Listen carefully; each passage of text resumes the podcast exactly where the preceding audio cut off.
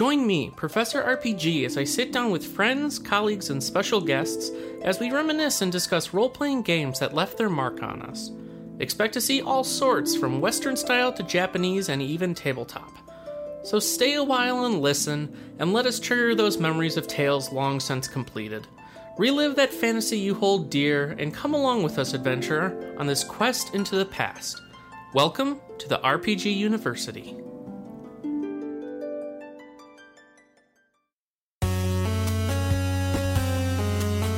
Class is in session, and once again, I am your host, Scott White, also known as Professor RPG. Today at the RPG University, we have a new entry in our Developer Showcase series that aims to highlight those creators and developers of RPGs that have a hand in creating those experiences we love.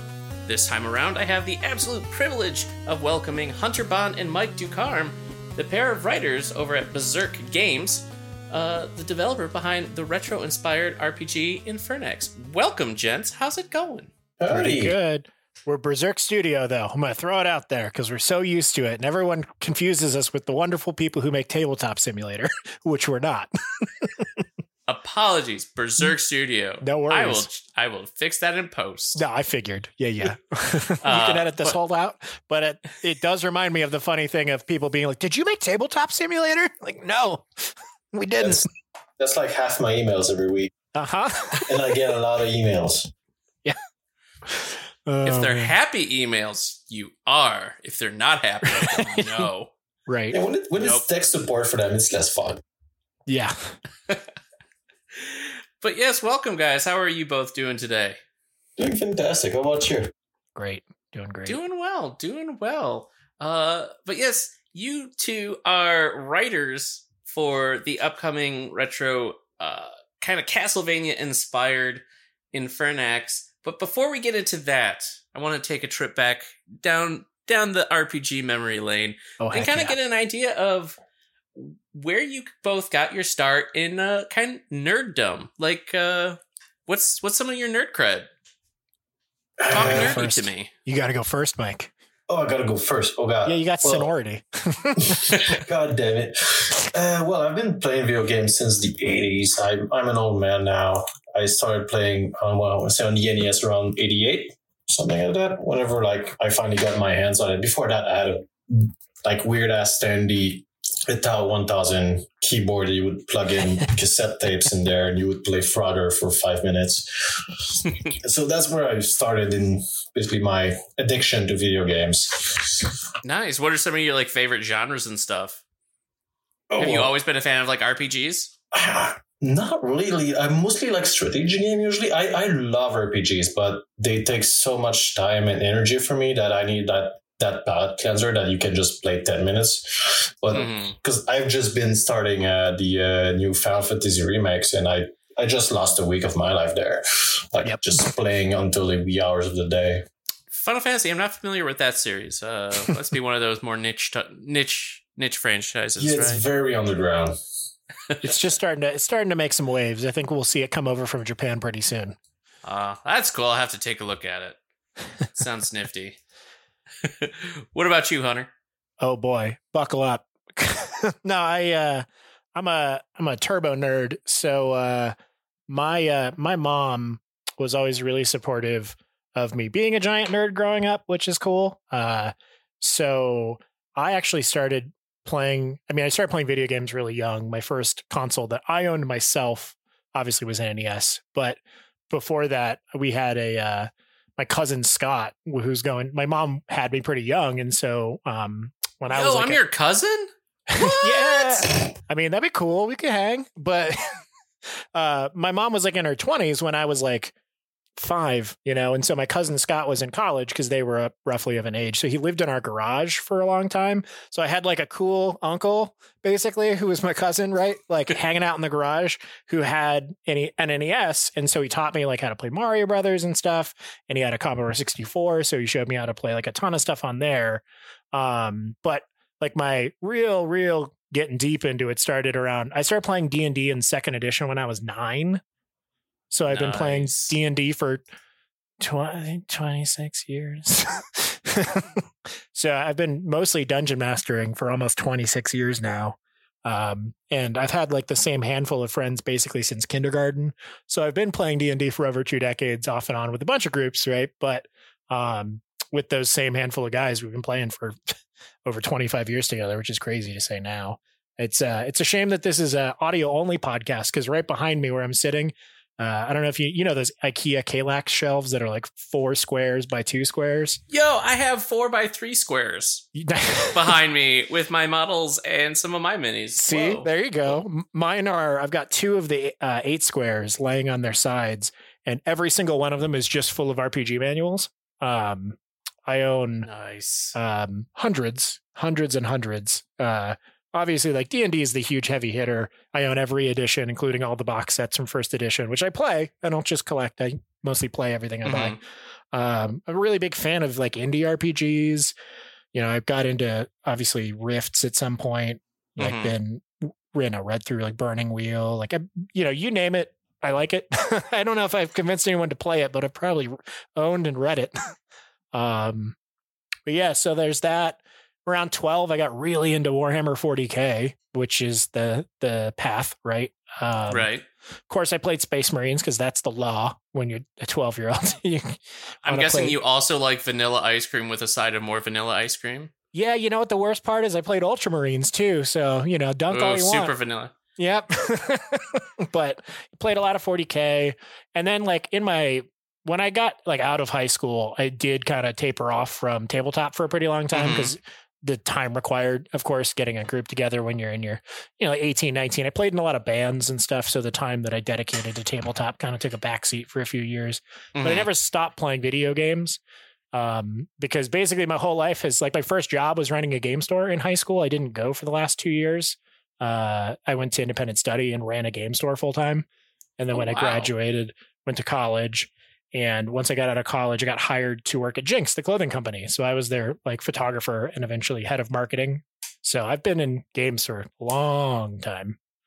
So. Impressive. yeah. And just as uh, an aside, Ultramarines are perfectly fine. I, I, my main army is the Grey Knights, which is Cool, just cool. basically vanilla with sprinkles. See, that's Um, not fair because like they didn't even exist as really a playable force because I started playing Warhammer in third edition. Oh wow, yeah, Yeah. I jumped in on sixth. I want to say. yeah, like back when I started, like the only people who could play Sisters of Battle had an all metal army. I've been playing so long, D- Dark Eldar were new. like they just got introduced the edition I joined. So yeah. The before times. Yep. Uh, but very, very cool. So this all culminated your guys' experience and and whatnot into I guess take or Mike, we'll go with you. Take us to how you arrived at Berserk Studios. Um, and kind of where you're at right now. Like what was your your path into the games industry? Uh, I first started the video game industry, I want to say in 2007. I was hired to do a Flash integration back then because it was a Flash was a thing. and I worked at Frima for about two years and I met the people from that eventually formed Berserk there. And they eventually hired me to just be the community manager there because I love the sound of my own voice usually. So they, they thought it was funny. I thought it was funny, so they hired me. And I've been with them since 2012 now. 12, 13, yeah, 12, 2012. And I've just been slowly just taking more and more tasks. Went from CM to just being a writer as well, to biz dev, to coder, to web dev, and HR at this point. Mike is How- the everything doer for sure. Yeah. How, how, how do you have time to do any of those tasks I don't really, to as you balance I, everything else? Yeah, that's I why they just hired half-ass me. everything. That's not true. That's why they eventually got me. Yeah. Actually. yeah, eventually, like I realized that I, I wasn't doing a good job at just keeping track of everything. So Hunter is my my fail safe. He's making sure that we don't mess up too much, and he's actually bringing in better ideas than I can come up with. I'm his his factotum. I'm the one who who does whatever needs doing, and he's the one who does what needs doing. So it's a two line of a defense. There you go. So you're like each other's A team. Yeah, Yes. it does work well. It's like a it's a Venn diagram of tasks, right? It works pretty Mhm. well. Yeah. Very cool. Very cool. And what about you, Hunter? I mean, you mentioned uh, coming out of high school or going into Yeah. high school, running game store, and then going mean, to Jinx. Like, how did you wind up as a writer at uh, Berserk. Well, yeah, like you like I said, it's funny to think back how like everything I did ended up getting me to where I am because ran the game store, right? That was just a passion thing. I did that when I was from uh was it like from 16 to 18 or whatever. And Mhm. uh so wow, that's crazy. So that was like in 2003. And then there was a long break while I was in college just studying. I actually went to school for photography and ironically enough, that's how I ended up in games in the first place because I worked at Jinx as their product photographer first. Then they made me their head of marketing. Uh, and I worked there for a handful of years and then took a pretty long break uh, where I went and like built stuff for a living.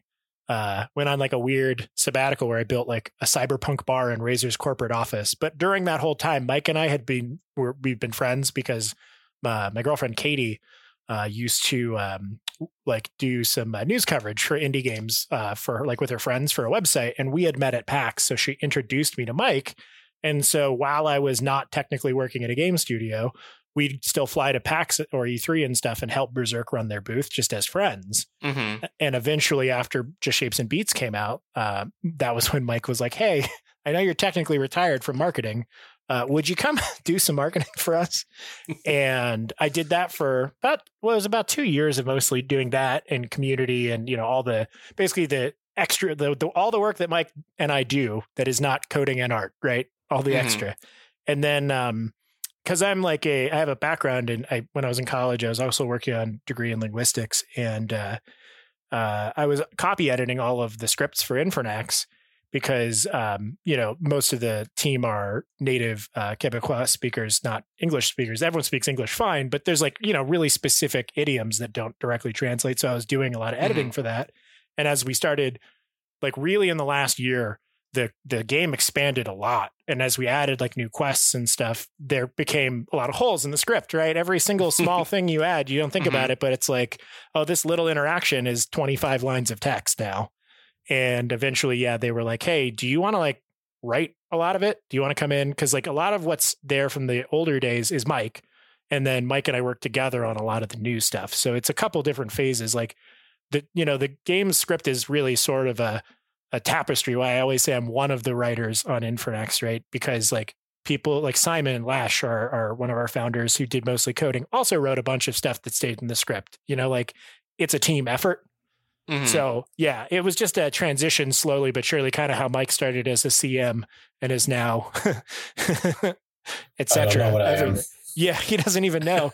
I started pretty pretty much as like doing community management, social media, and marketing, and PR, and then like taking over helping write the game itself in the last like year and a half, really, because I was really really passionate about Infernax. Like it was actually on hiatus when I got brought onto the team, and I kind of made it my personal mission to try and like push to get it picked back up. Wow.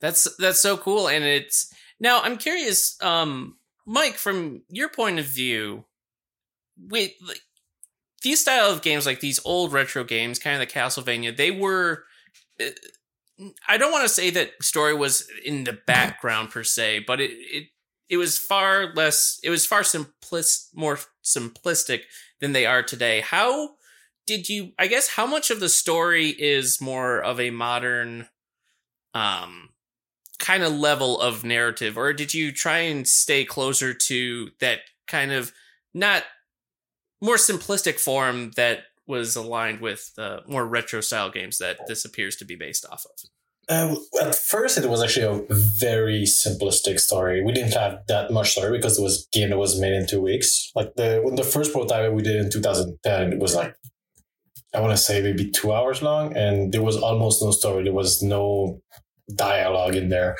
That's more when we picked it back up in 2015 that we realized that we should probably be telling a bigger story, and we didn't want to. We wanted to be close to those old games, but they didn't want to be like so close that it's exactly like we're just redoing the same thing. We wanted kind of to a more modern touch to it, even though it was still very retro inspired. So that's when Hunter actually actually picked up the story there. Yeah, we just, it, I mean, a big part of like the underlying thing to a lot of our answers to these questions, we should probably just get out of the way is Infernax been in off and on development for the better part of 11 years. So oh wow its final phase really was a hard push in the last two, right? But it was a lot of long gaps and things like that. It's really like Mike was saying, the original version was a flash game that they, you know, the two of our founders kind of made in a weekend, and it kind of slowly chipped away from there. But when we picked it all back up in was it it wasn't 2015 it had to have been this last one was like 2017 you think 2018 The, f- the first time we picked it back up was in 2015. Then we Okay, did okay. re-pick it back up in 2018. Yeah okay so this final push was the one because i've been at berserk for as an employee for like three years now and um uh, it actually kind of started with every year Berserk has uh, like we have a at least not these last two years, but every normal year, uh, uh, you know, me and we have another coder, Kojak, who worked on Infernax, who lives out in Chicago. We're kind of Berserk South, and then the rest is based up in Quebec City. We would fly up to meet like with them, and we'd all have like dinner and hang out to celebrate the anniversary for the studio in December. Um, and that was actually one of the first times I got to meet uh, Etienne, who's the creative director on the game and one of the co-founders. And because for years, Mike and I had been running the booths, and because of being so far away, I had never met Etienne, and it was kind of like this uh, urban tale. Uh, he'd be like, "Oh yeah, Infernax, the game that we have." And so when I finally got to meet him, I got to basically uh, badger him with how stoked I would be if we would consider maybe working on it. And he was he. It's funny because I left Canada not thinking it was going to happen, and then Mike was like, "I think Etienne wants to work on Infernax again," which was awesome. yeah, so it's just uh it, it, it's a cool project to have been able to have even though i came in realistically at the tail end and it was you know in its bones what it was going to be before i got involved being able to be a part of Mhm. what like brought it together at the end was it means a lot to me it's a huge deal Oh yeah, I I imagine. And Mike, I'm curious, um, what has what would you say from being around it far longer and seeing kind of the evolution of Infernax? What has kind of remained constant, and what's like really fluctuated? I mean, the best part of it all is that it kind of looks exactly the same like it used to be, but it's so much different in the back because all the graphics are basically, I want to say that they're the same, they're very similar. The, the aspect ratio change and stuff like that, like very technical things change in the back, but on the forefront, it still look almost exactly the same as it did 12 years ago. It's just that we added so much uh, mechanics on it, we added so much lore Mhm. there's like how like is five six storylines or something like that. We added more skills. We added change that change uh, things that change according to what you do in the game as well. So that everything that the entire backbone of the game just upgraded so much while still retaining that charm of it kind of looks like a game from 82 right. But everything in the back is a lot more modern than actually used to be and gory. It's it's far gorier than I remember games being on the uh, the NES. I have to say. Yeah, that was actually kind of the joke because we wanted to make a game that could not have launched back then. It was like it was like a myth- mythical game that kids would talk about on the uh, on the playground, like that game that was too way too gory to be uh, to be out, Right, it's they like a se- a secret secret bootleg somewhere. game that Yeah. someone found yeah I remember those days. Talk shedding uh, rumors and stories on the playground, or looking at imported magazines. Mhm. and- and that's a huge part of like those what- times. we wanted because there's there are aspects of the design of the game itself too that have expanded like for instance like there are secret playthroughs that unlock um based on you playing the game like there are variants that change everything there are cheat codes that like you know and you don't have to actually you know we didn't gate those things behind like a play state like is more of a modern design right where you have to play oh you have to defeat this difficulty before unlocking if if your friend tells you the code because he beat a certain mode, you can just put it in and play that way if you want, which was important like to us because that's the you know like bringing your notepad full of uh you like pull out your spiral bound notebook w- with your uh, Mega Man save codes to like trade with your friends. Yeah. Exactly, right? That's a huge part of like what made that fun. So you can do that with the game. Like I'm curious, we've talked about like I wonder if it's going to end up on a wiki pretty quick, like how that will disseminate, but that's intentional for sure. it's it i guess speaking of this um for people that might not be familiar with what infernax is what is it I can do it. I'm it, do it. excited. Let me yeah you know Okay. marketing man give Yeah. me give me the marketing pitch So um the the pitch is this. Zelda 2 and Castlevania 2 are the two largest, most obvious influences on the game, right? The moment you pick it up, if you've played either of those two any amount of time, you'll see it. It's pretty blatant because we both like we're all we all really like those games, but it would be unfair to deny that at the time when they came out, they were not universally beloved. Is a nice way to put it. You know, each of them is the sequel in a series that is now crazy long running, but they came out at a time where the the art of sequels hadn't been perfected and so you got some weird stuff right you got the sequel to zelda a top down kind of rpg the standard you know to this like link to the past is basically a continuation of that style but there was this weird little side little side quest real quick where they made zelda 2 which is like an rpg 2d yeah. Platforming there's a lot of weird cool stuff in it that's saddled with like it's got a pretty high difficulty. There are parts of it that aren't really explained that well in the game. You know, like uh, anyone who's played it knows. So we were like the original inspiration was like Mike said, they wanted to make a game that couldn't have existed because it's super gory and over the top and ridiculous. But take mechanics that are like cool and you know like how many times has there been sequels to the beloved versions of all of these games, right? Mm-hmm. Plenty. But there hasn't been a lot of sequels to Zelda 2 or the Castlevania 2. There's just not as many people tilling that soil. So taking those and then marrying it with like Berserk's kind of over the top because like the studio, you know, a lot of people have asked us questions uh, about how just shapes and beats, which is a game that the studio is you know pretty well known for now. Uh, like, oh wow, you're going from just shapes and beats to Infernax must be crazy. And of course, it's more that like just shapes and beats is kind of a unique offering in our studio's backlog, right? Like a lot mm-hmm. of our mm-hmm. games back in the day had uh, big muscly Viking dudes with machine guns blowing stuff up. Like that's that's very yeah. berserk. Yeah. So like Infernax was made during that period, of course, right? So it's almost like it's a real Encino Man situation where you just like mm-hmm. unearth you unearth it and like it came out fully, you know, formed and then we just polished it to where it is now because like the big additions in the last two years have been polish as far as like making the gra- like the graphical animations better, making the the physics feel better, making the hit detection feel better, adding in things that we just think are funny or feel good. And then the biggest development was like where we diverge from basically just being a slavish homage to these games that we like is that kind of serendipitously in the process of working on it we we made a demo to show at PAX right because the mm-hmm. original demo had grown quite long in the tooth considering it was originally made in Flash. And uh, rest in so, peace. Yeah, rip. You know, it's funny. We still use it in our pipeline, though. Adobe Animate is still a pretty serious yeah. part of our. Yeah, oh yeah, we have a lot of internal tools that we use to to make that happen. But we, you know, of course, work in Unity now because of it ports and all of that. Mm-hmm. But so we were working on that first Unity port demo for PAX. The first PAX we showed it at was was it 2019, Mike? Uh, 2019, yeah.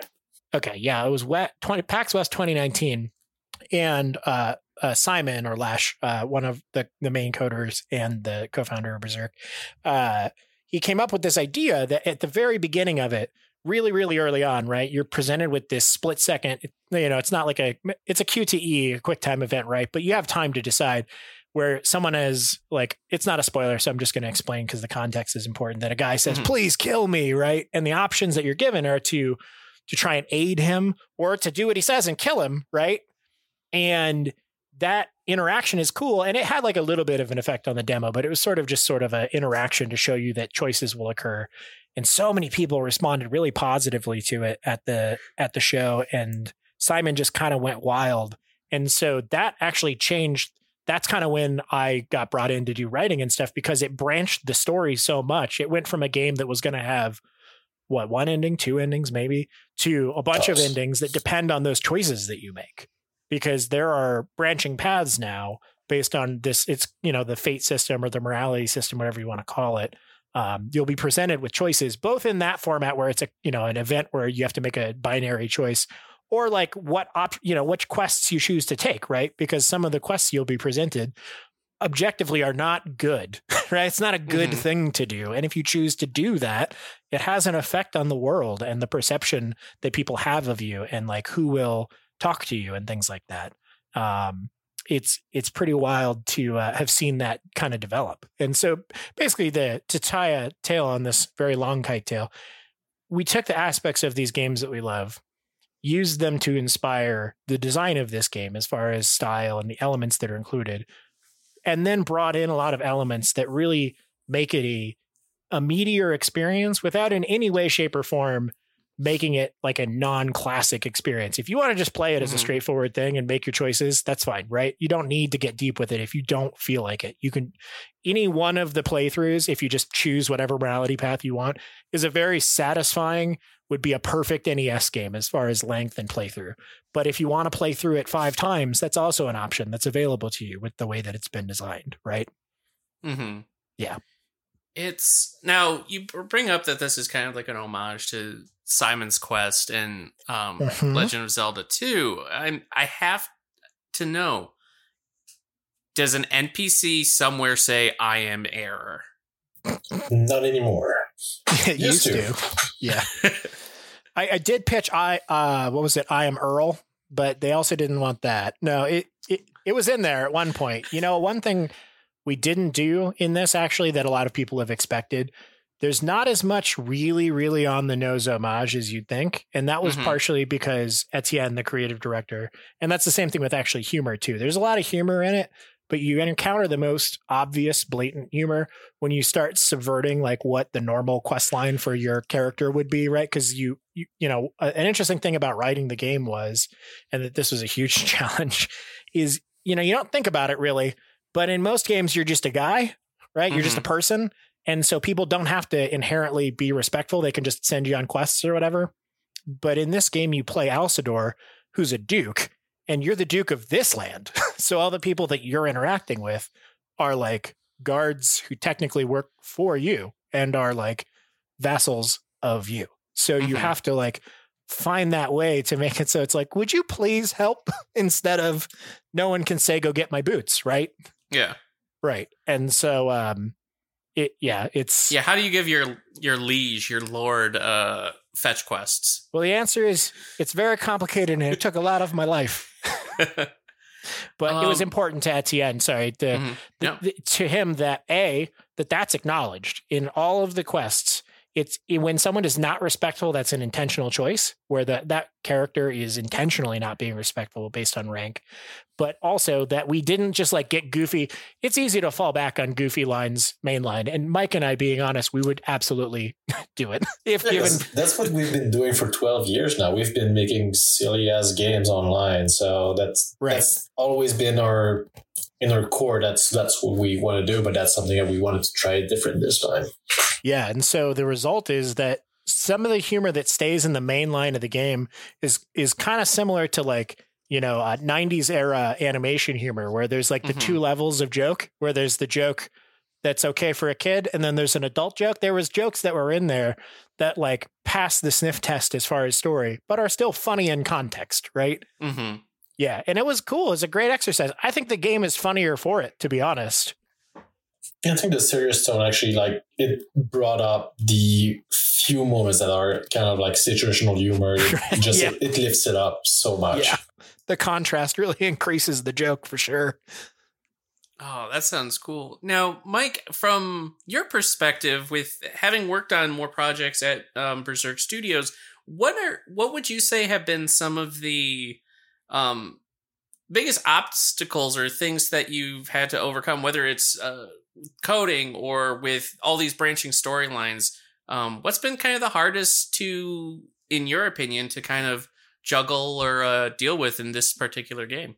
Oh, it's bridging like 12 years of game design and accepted like accessibility options and Mhm. like like social things that uh, th- they were not like problems 12 years ago. Like 12 Yeah. years ago, all you had to think about was to make sure that people were not having seizures while playing your game. Now we have to think about people with different skill levels. We have to think about people with different, uh, well, accessibility issues, like people with Yep. mobility issues, people that can't see green, people that can't read text and things like that. And that's been so hard because it's a game that's supposed to be emulating a game that was made before games were player friendly. Because like Mhm. playing Zelda 2 is not easy. It's easy when No. you've played it like 45 years, but it's not Yeah. easy when you just pick it up. Like if you give Zelda 2 to somebody that's almost never played a game before, Oh they're god. gonna they're, they're gonna Oh, yeah. try their eyes out. It's not a game that's for people almost. A lot Yeah. of those old games are. Oh Yeah. yeah. Yeah, like Nothing the, the makes rule you- book of game design was not written in '82. It was like it's, it was they were our learning as they would go. They didn't have 30 years of game design behind them to actually like get them to make the game easier. Mhm. So that's that's been the hardest part was just like pick up that design and just make it more modern, but also make it feel like it's still an old game. Yeah.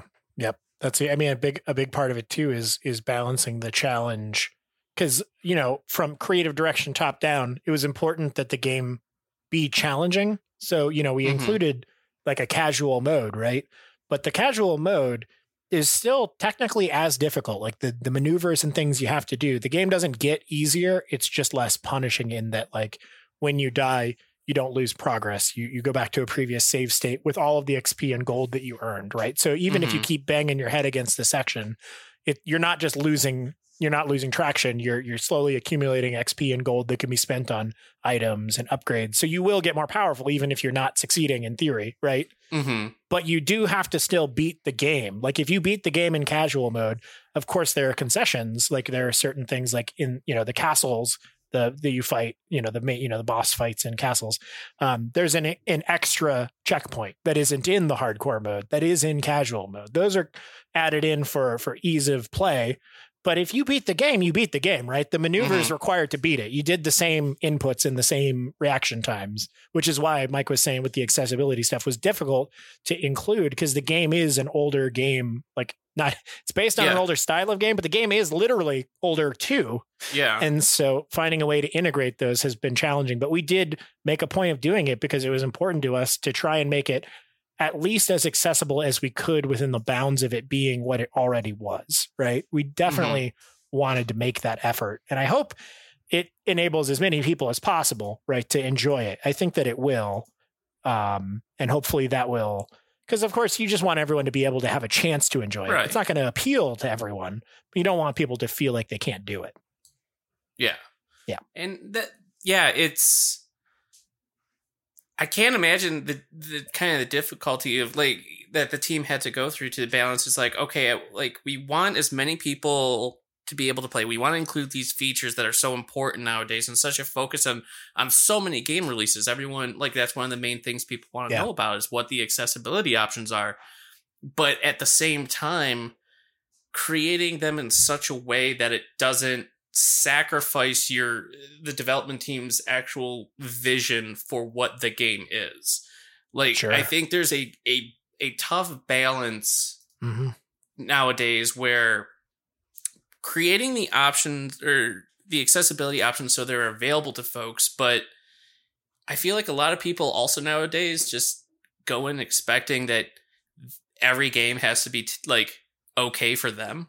I think It, it's hard. It's hard to make that happen Yeah. for that. Like, you know, it's not a spoiler to talk about Yeah. what we've included, right? So Yeah. one of the big things is um, you know, a game like Celeste was built from the it's beautiful, right? Celeste is Mhm. probably one of the pinnacles of accessibility as far as indie Oh, games sure. go.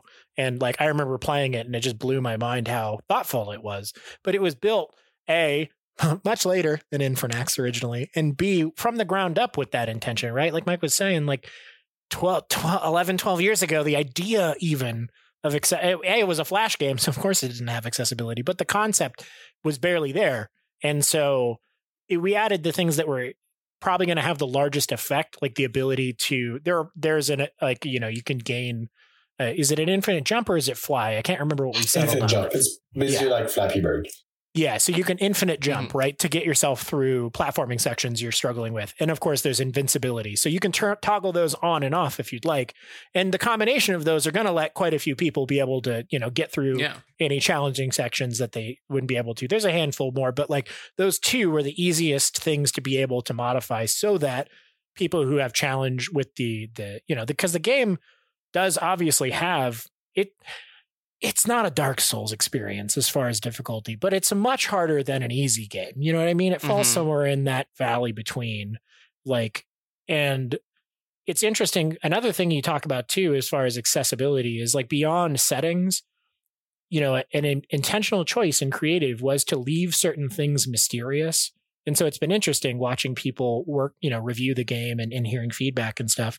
Because there are some things that are left, I wouldn't say unexplained at all. Like they're explained. Every single thing you're supposed to do is to some degree explained in game, but it's not lampshaded like modern game design can be in certain places. Mhm. And that's not unintentional. Like a conversation that me and Mike and Etienne and Latch and everyone had, because while we were talking about how to write the lines to to tip people off, for instance, um, something Etienne brought up in a conversation was that, you know, in one of the older Elder Scrolls games, there were certain quests that, you know, without a quest tracker, you had to like open in, you know, in the game diegetically open a book and read the book, and the book would tell you where you need to go. Opening the book wouldn't be the act that immediately logs a quest. And he liked that. He liked that sort of like you need to pay attention sort of aspect. So there are parts of the game where a thing that you need to know is something that you'll be told, but it won't necessarily be exactly at the moment. It won't be a tooltip that pops up in front of the thing, right? You'll have to have paid some attention while playing the game. So people who just blaze through without paying attention to any NPC dialogue may eventually be like, oh, what am I supposed to do? Mhm. And, you know, that's an interesting choice to make because it is absolutely an intentional homage to the style of game that we are paying homage to, right? Where like Yeah. There's definitely not a lot of, you know, the the notorious Simon's Quest NPCs who tell you to jump off cliffs. That's that's Uh, not the problem classic. at all. but there, you know, there are definitely times when you have to think instead of rely on a UI tooltip. And um, that's intentional. You know, that's part of what makes it the game that it is. Very cool. That's it, I, I love speaking with developers and people who work on games. I went to school uh, for game design, doing more of the art side. So I, Cool. I love diving into kind of the methodology um, that goes into behind the scenes during developing games. So it's it's very interesting to hear you mention all that. It's what I absolutely love is coming from an era like I was born in 88 so I grew up I rem- I have memories of the NES but I really have a lot of super fond memories of the Super Nintendo and like late NES we're we're of an age, yeah. You and Yeah. I are about a year apart, so it's pretty similar. I started gaming real hard, real young, but same, Yeah. yeah. Um, Kids. but it's it's so cool to see the resurgence of like these style of games. Yeah. And I I have to say I the pixel art you your team or the team over there uh, at Berserk Studios has man has put into Infernax is so gorgeous and like especially like the death animations and things like that it's it's so cool to see and i am a firm believer that unlike kind of like older 3D games and even like current 3D games, eventually they'll show their age. I think good pixel art will always look damn good. Yeah, yeah. It's it's cool. I I mean, any sort of highly stylized art definitely helps, right? Like Wind Waker still looks great. hmm That yeah, It's like like everything that's not like supposed to be photorealistic usually ends up have at least having some charm. Like it's hard to find charm in photorealistic uh, photorealistic PS1 games, but it's a lot like more re- artistic a look at 16-bit or 8-bit games hmm on that side. I really like the dichotomy too between the pretty simple gameplay graphics of Infernax, right, which is firmly grounded in NES era like resolution, but the um some of the animations that come up, especially in the the when you get to make choi- the choice sections, a lot of them have custom animations, and those are actually done by Mark, who's the third co-founder of Berserk and is one of the other artists. Um, those are like a little more high res, obviously, than the NES would have been able to do, but they're so beautiful. it's so cool. like Mark's Mark's art is a really awesome inclusion into the game. It's kind of when you see it for the first time, it really steps up like the visual presentation. Yeah, that art was also done in the last part as well. We, we did mhm. like four different artistic revamp of the game since it's been Yeah. done for 12 Oh, years wow. now. So every time we would pick it back up, we always figured out, well, all right, well, I guess the art is kind of dated now. We should probably redo it all of it. Ironic that it was old already, but then got dated over time. yeah. Oh man, and kind of t- uh, going along with the the revamp um line of thought, it's what's been what was one of the biggest kind of revamps, if any, in terms of like the lore or story that you guys went through, whether it dropped or um got added in. It has to be the uh, the fate system that's been the Mhm. Largest chunk of the game that's in there now. Yeah, because Yeah, it, 'cause- it used to just be a two or three hour game, and now it- because of it, it can be up to like 20, 30 hours. It added so much lore, so much work to do.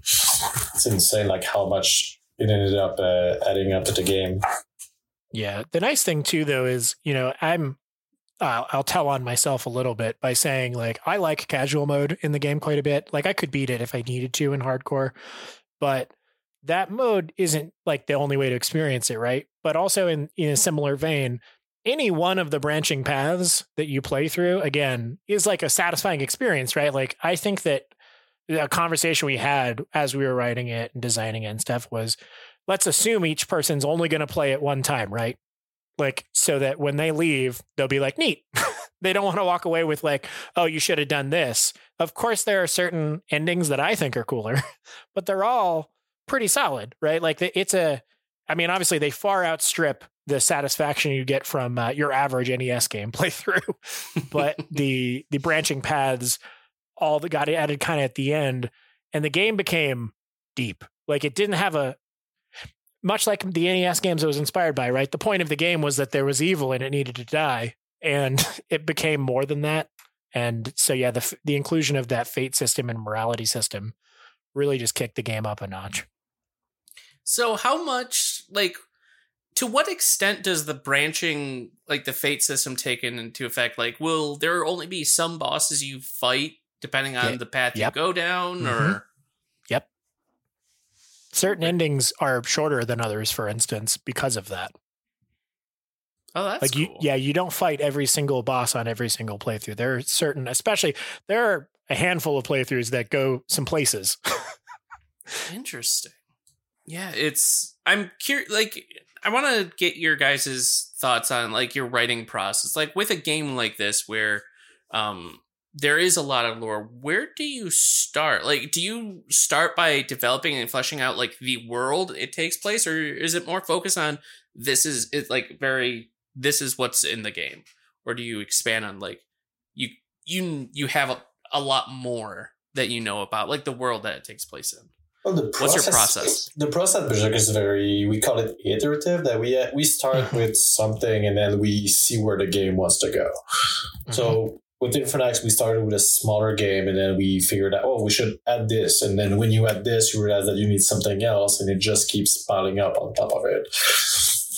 So that's pretty much how the story worked. That we had Mhm. one smaller story and then we decided, well, it, it's missing something here. So you add something. And when you add that something, it sprawl up a bunch of new things that you need to do around it and then it just keeps going that that like that and then you since you did all that for this part then the other part down there kind of feels like small Yeah. so you have to do like this entire part like let's make it sure let's make sure that it's comparable to the other part Yeah. And it's just a keep big vicious circle of you keep upgrading something and then you have to upgrade everything else to get it back up to notch with it i think the analogy that makes sense to me is like as a dungeon master right I Mhm. think the way that it feels like we worked on this was that we we started with some notes, you know, some hastily. was- You realized your game was at five o'clock. It's about four o'clock. You wrote down some notes. You had like the name of a tavern, some Yep. goals, yeah, and branched out from there, right? So the game that we ended up with is the result of that session. But what we went in with was what Infernax already was, right? So a good example of what I mean exactly is uh, in the original game, the very, very original game, you hop off a boat at the beginning of the game, and the the text that fades in says "Shores of Upel," right? U P E L, and um, when we were really branching the script out to the point where like things happen and you have to save the like because originally again it was a pretty straightforward NES game. You got to destroy the evil. Uh, I remember having this conversation with Etienne where I was like, "What is the? So you're the Duke, right?" And he's like, "Yeah," and I was like, "What is your dukedom called?" right? We hadn't named it yet because we hadn't codified that because it wasn't important up until that point, right? The Mhm. game up until then didn't need it didn't wasn't important to name the dukedom, and of course it's now of course the land is called Upel because we inherited the legacy. Like we could have changed it, but that that iterative process Mike was talking about is keeping those things that feel good, right? Like, why would we rename it? It's it is called Upel. We had just decided later than you'd thought, right? Mhm. Um, so there's a bunch of that. Like, there's certain things because of that writing process too. Like, um, like I said, I always hesitate to take more than just some credit for the writing because for instance, the way we code our our game, the script, unlike a lot of other companies where like, you know, when someone's writing, they're just writing into say an Excel spreadsheet or something. Um, because it's an older code base and the way we work. Um, actually I had to write a lot of the script directly into a code editor, like in C sharp. Wow. Is it C plus? Yeah.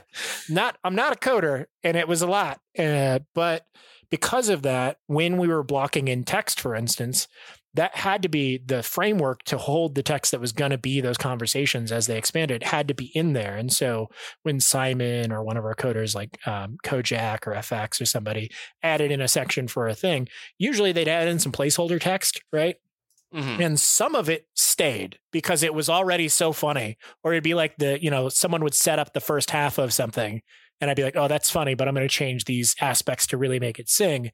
And like there's a moment my favorite I, dialogue in the game which you know is it's very specific and hard to find now but it's a it's a really good example of what we're talking about which is that um so simon latch uh, added in this long section right? It's a bunch of dialogue. It's a lot. It's like the largest single section of dialogue in the game. Because that was an intentional choice too is based on you know older nes games you don't have a million lines of exposition right? You're not just sitting Yeah. there sitting yeah. That was intentional. There are very few sections in the game where there's more than like say two sequential lines of 140 some odd characters each. You know that was one of the hardest limitations of the game is each block of text had to be shorter than a tweet. And it was important to the creative design of the game to never make the player like go through a million of those except in this one case because it was for a reason. And that block of text when i came to it to write it um, I didn't know how the original placeholder text had been generated. I thought that it was intentional, and I thought there were some parts of it that were really wild. There was some some language in there that was just really like word jazz, and I was like, okay, I'm going to rewrite this to kind of unify it. There's some parts in here I gotta save. Right? This is this is amazing. and at the end of it, I rewrote it, and I came up with something that it's still in the game now, and I just some of the funniest I've ever written. But I found out later that that text was originally generated by Madlib. right? And so what I did is I I was like co co-authoring with Madlibs, and I did not know that. So I treated it as like a thing someone had originally cared a lot about. So I tried to unify them, and the result of that is so much better than anything I could have done in that instance just Mhm. by trying to write it. it's so. Uh, like I, I'm worried I'll never top it. It's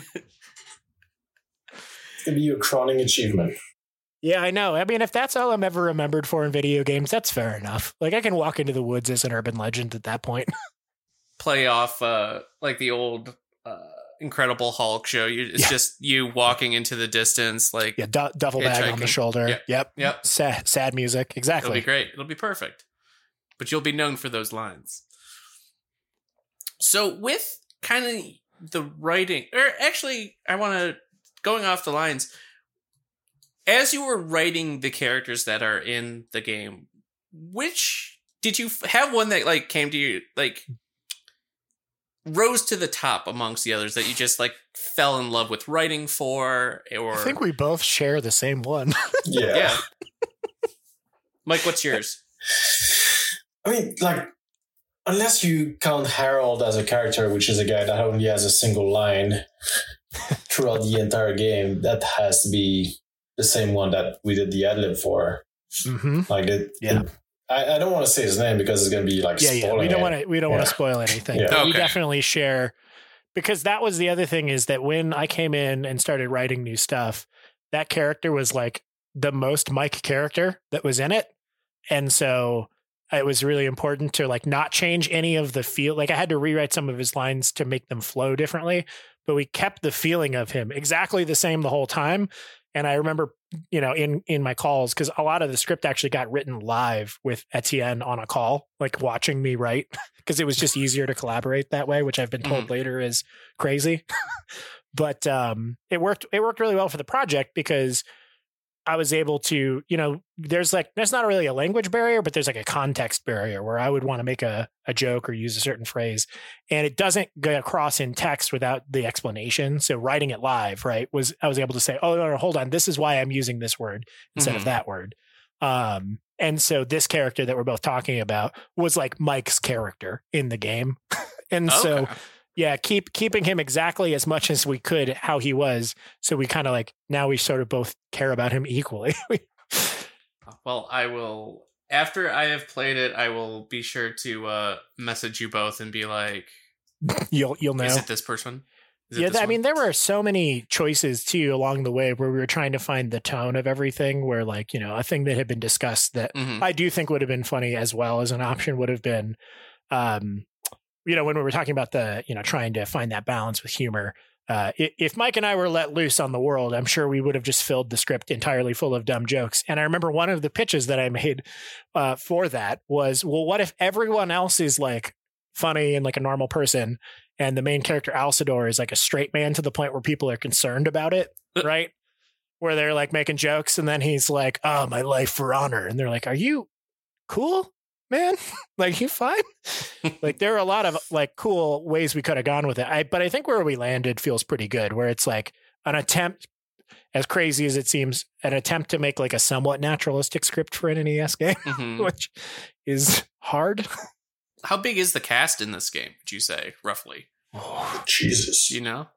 I mean, there's a lot of bit characters, right? There's a lot Mhm. of characters who, you know, but even a decent amount of the bit characters progress through the story. So, like, uh, a big amount of time was actually making dialogue pools for, say, even bit characters, right? Who don't really warrant having a unique um, character dialogue. They would progress based on your morality choices. So, like, if, Mhm. for instance, you do a bunch of really evil stuff, even just like random peasant people will have different dialogue lines where they like basically like lamenting the state of the kingdom and things like that. Um, so there's a lot of the main cast isn't actually super wide. You know, there's a handful of main players. It's a pretty, you know, as far Mhm. as the the branching is where it kind of gets more complicated. The the plot itself, right, is fairly straightforward on each of those paths, I guess. It's just that there are multiple paths and they obviously veer quite a lot from each other depending on how far you go along the spectrum of morality. Because if you go, you know, if you're a straight good player, it that sure that's how the game will play. But if you do some really, really, really evil stuff, it'll it'll go an entirely different place than you would expect, probably. Oh, I, well, I can't wait to see all the, the, the, the different options and results of the outcomes. Uh, like with with writing all this stuff though for for you both, what would you say is the hardest thing? And uh, Hunter, as a DM as well, I I know I run into this. Well, like, what is the hardest thing for you both individually to like come up with or write? Is it like coming up with names of locations or characters or like item descriptions? Like what's what's your Achilles heel of writing?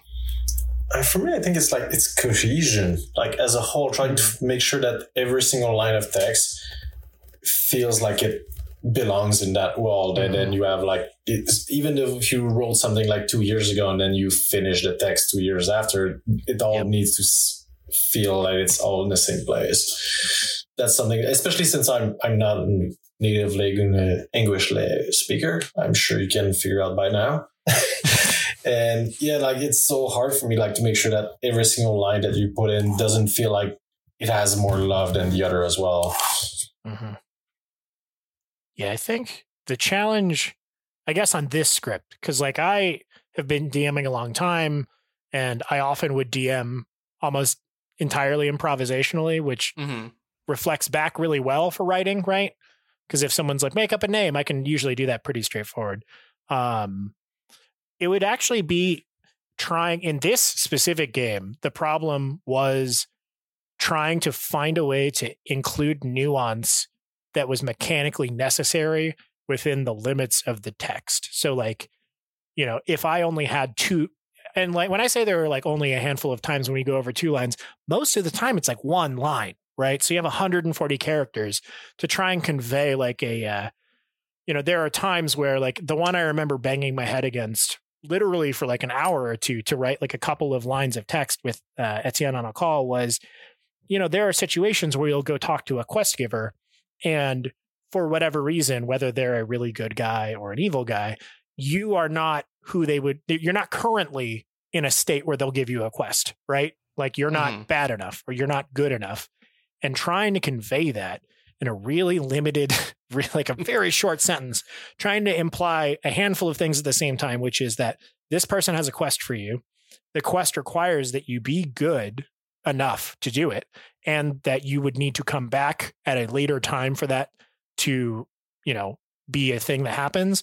All of that within like 140 characters was incredibly hard. And also, like keeping in your mind that that character is talking to the Duke of the land, so they need Yep. to mm-hmm. still be respectful while declining them. Right. You can't say, I don't have a quest for you or like come back later when you're good enough. You can't just literally say that because, of course, especially on the, it was much more difficult on the good path. The evil path is fine because they can actually be kind of jerks, right? Because they're evil. That was great. but on the good path, you ran, I ran into that problem being of, like Mike was saying, especially too, that really is the linchpin of the issue was that they couldn't be brusque with you or they couldn't be, you know, they had to be respectful while telling you no. Very cool. Very cool. Well, the, now this is probably the toughest question I've asked. In the world of Infernax, is a hot dog considered a sandwich or a taco? oh. Only Mike knows. Taco. I, I mean, for it to be a taco, it needs to have a hard shell or at least a corn shell. You have a corn. Does it I mean, what guess about flour tacos? Yeah. Tacos with flour shells. They're not Yeah, there's real. some- They're not real. Come on. Oh, is that we've just decided? They're Yeah. soft shell tacos. Okay. So that's the differentiation. Yes. It's not a hard. So if you leave a hot dog bun out though and it gets hard, does that change a hot dog into a taco? you just blew my mind. Here's the question: which which one of the options, corn or flour, is evil? That's really more relevant to the world of Infernax. Is our flour tortillas evil? I'm going to say yes. I'm going to say flour tortillas are evil. They're at least heresy if they're not evil, for sure. Right. Well, now we know. If you eat flour tacos, you're er, flour soft shell tacos, you are technically evil in the world of Infernax. And ending on a lighter note, coming from that dire and very serious question, uh, what are your guys' favorite like retro games? Hunter, go. um, I mean, so obviously, part of why I was stoked to work on Infernax is uh, Zelda 2 is like a huge, huge game for me because I didn't own Zelda 1 uh, until much later than Zelda 2. Like as a kid, I got Zelda 2, which was far too hard when I was like six, but I got it first, right? So to me, the first time I ever touched a Zelda game, it was Zelda 2. Uh, obviously, I mean, it's I think it's illegal to not say Mega Man 2. I think it's the law that you have to like Mega Man 2. Um, but how about this? I'll throw you a curveball. Since this is an RPG specific podcast, uh, do you remember Betrayal in Antara? I don't. Yeah, no one does. Just me and the guy who made it. Um, so there's a uh, Raymond Feist wrote a series of fantasy books called Betrayal in Krondor, and there is a game based on it called Betrayal in Krondor. Um, and when they went to make a sequel of the game, couldn't get the rights to Krondor again. Right? He wasn't. He didn't want them to do it for whatever reason. So they made a spin-off game that is functionally very similar, uh, called Betrayal in Antara. That game consumed my life. My uh, at the time, I had a stepdad who was like a younger guy, and so he uh, he and I used to like. I remember as a, a kid you know, whenever we'd go to like Costco, right? Um, Costco used to have the big box PC games, right, sitting out there, and the debate would always be, uh, "We're going to get one game." But because him and I both liked gaming, we'd always go back and forth over like debating, like, "Oh, well, should we get Mhm. Tomb Raider or should we get like Red Baron or are we going to get?" And so when we got Betrayal and Antara, uh, it was it blew my my. I just, oh my god, like These- between the These old retro uh, 3D dungeons, I'm I'm feeling it. I'm- Yeah, it's a very specific mood. And then if you want the other game that this is like we're going for I'm going for deep cuts, right? Because my answer is all the games that are great. Everyone loves those, right? Uh, but the other one that I think is like hugely formative that because I played it for so long was Castle of the Winds. I played so much Castle of the Winds, which has like a really cool, weird development story.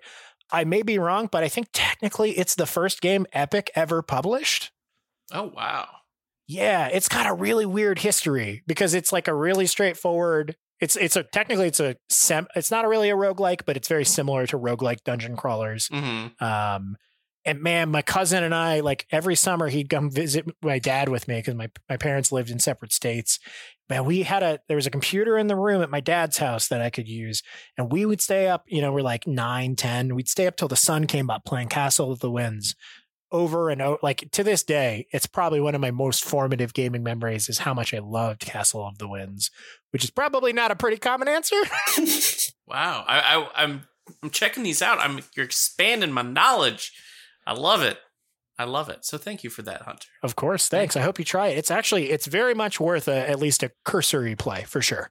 I will definitely add it to my list. Uh, Mike, what about you? What are some retro games that uh, inspired you to go into game design and you just love?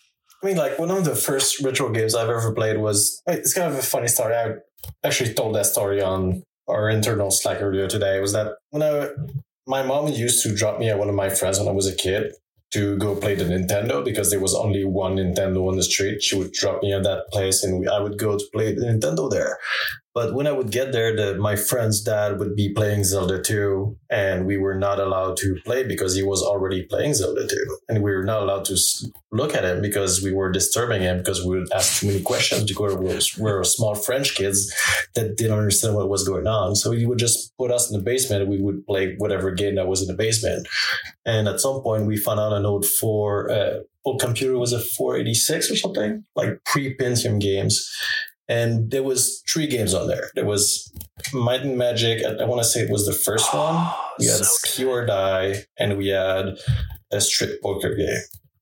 So for about like a year, well, not a year, maybe like a summer, all we did was just play Ski or Die because we didn't understand poker and didn't understand the uh, the point be- behind strip poker, basically. So we just played that ski or die. That kind of had an RPG element in there. At least we thought because we didn't understand anything in English, so we just like figured that there was a deep story in there. But yeah, we just played ski or die for an entire summer, which was kind of sad because it's a ski game in the summer and we're not allowed to go play outside. And also, uh, like, I couldn't really play RPGs back then because we didn't understand English at all, and it was mm-hmm. the French RPGs in Quebec. oh, that's so, so, yeah, so sad. So, we tried playing Mind Magic for a while, but we just could not get into it because we didn't understand yeah, the lot menus. Of text. Yeah. Yeah. yeah. That game is hard if you know English. Yeah, yeah that's true. It is. Well, very cool. Well, Mike and Hunter, thank you so much for sitting down and uh, talking about Infernax and your time with it uh, with me tonight. I really appreciate it. This was a lot of fun. Thank you for having us.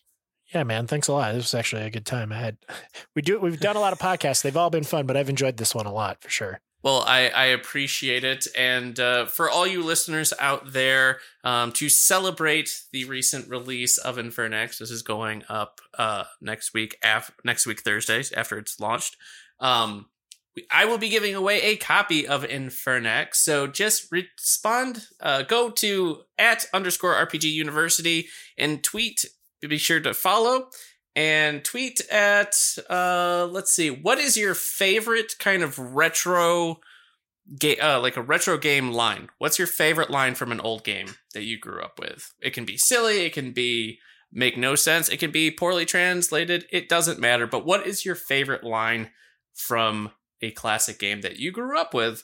And i will pick a new winner and announce it on the next episode and you will win a copy of Infernax on the platform of your choice. So be sure to get that in. But but yes, once again, thank you both for coming on. But where where can people find you online? What do you have cooking besides Infernax, like personally or or whatnot? What can where can people find you? Well, you can find uh, the studio. Uh, we're on Facebook, but you know it's just us now. No one else is there. Uh, Berzerk Studios on Facebook, but uh, we're also you can find us on Twitter at at Berzerk Studio. But that's Berserk with a Z, B E R Z E R K. Um, you can find Infernax the game at at Infernax, I N F E R N A X. Uh, you can find me at Bond Hunter Bond, and you can find Mike at Mike Ducarm Suck. No S, right? Yeah, no S. Yeah. Thank you, He's got- Twitter limitations.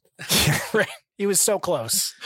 um, yeah, I mean, as far as we don't have anything publicly announced um, as a next step, we always have a lot of projects internally we're working on though. So uh, we'll be we're stoked to have Infernax out. Uh, we're actually a bit ahead of the ball as far as um, being ready for that launch. Uh, and yeah, we're just actually pretty stoked that now that it's finally out after all this time, we get to uh, pick up some other projects that like have been sort of waiting.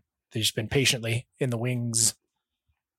Can't wait to see what what you all have cooking, and I can't wait to get my hands on Infernax. But thank you to each and every one of you who's listened to today. Be sure to rate and review us on your preferred podcast service, as I'd really appreciate it. If you have an RPG you would like us to feature on an episode, tweet at underscore RPG University with the hashtag RPGU with your suggestion, or you can share your own favorite RPGs and memories directly with me on Twitter at SolidSnake120. As always, everybody, stay safe, stay healthy, be kind to one another. Class dismissed.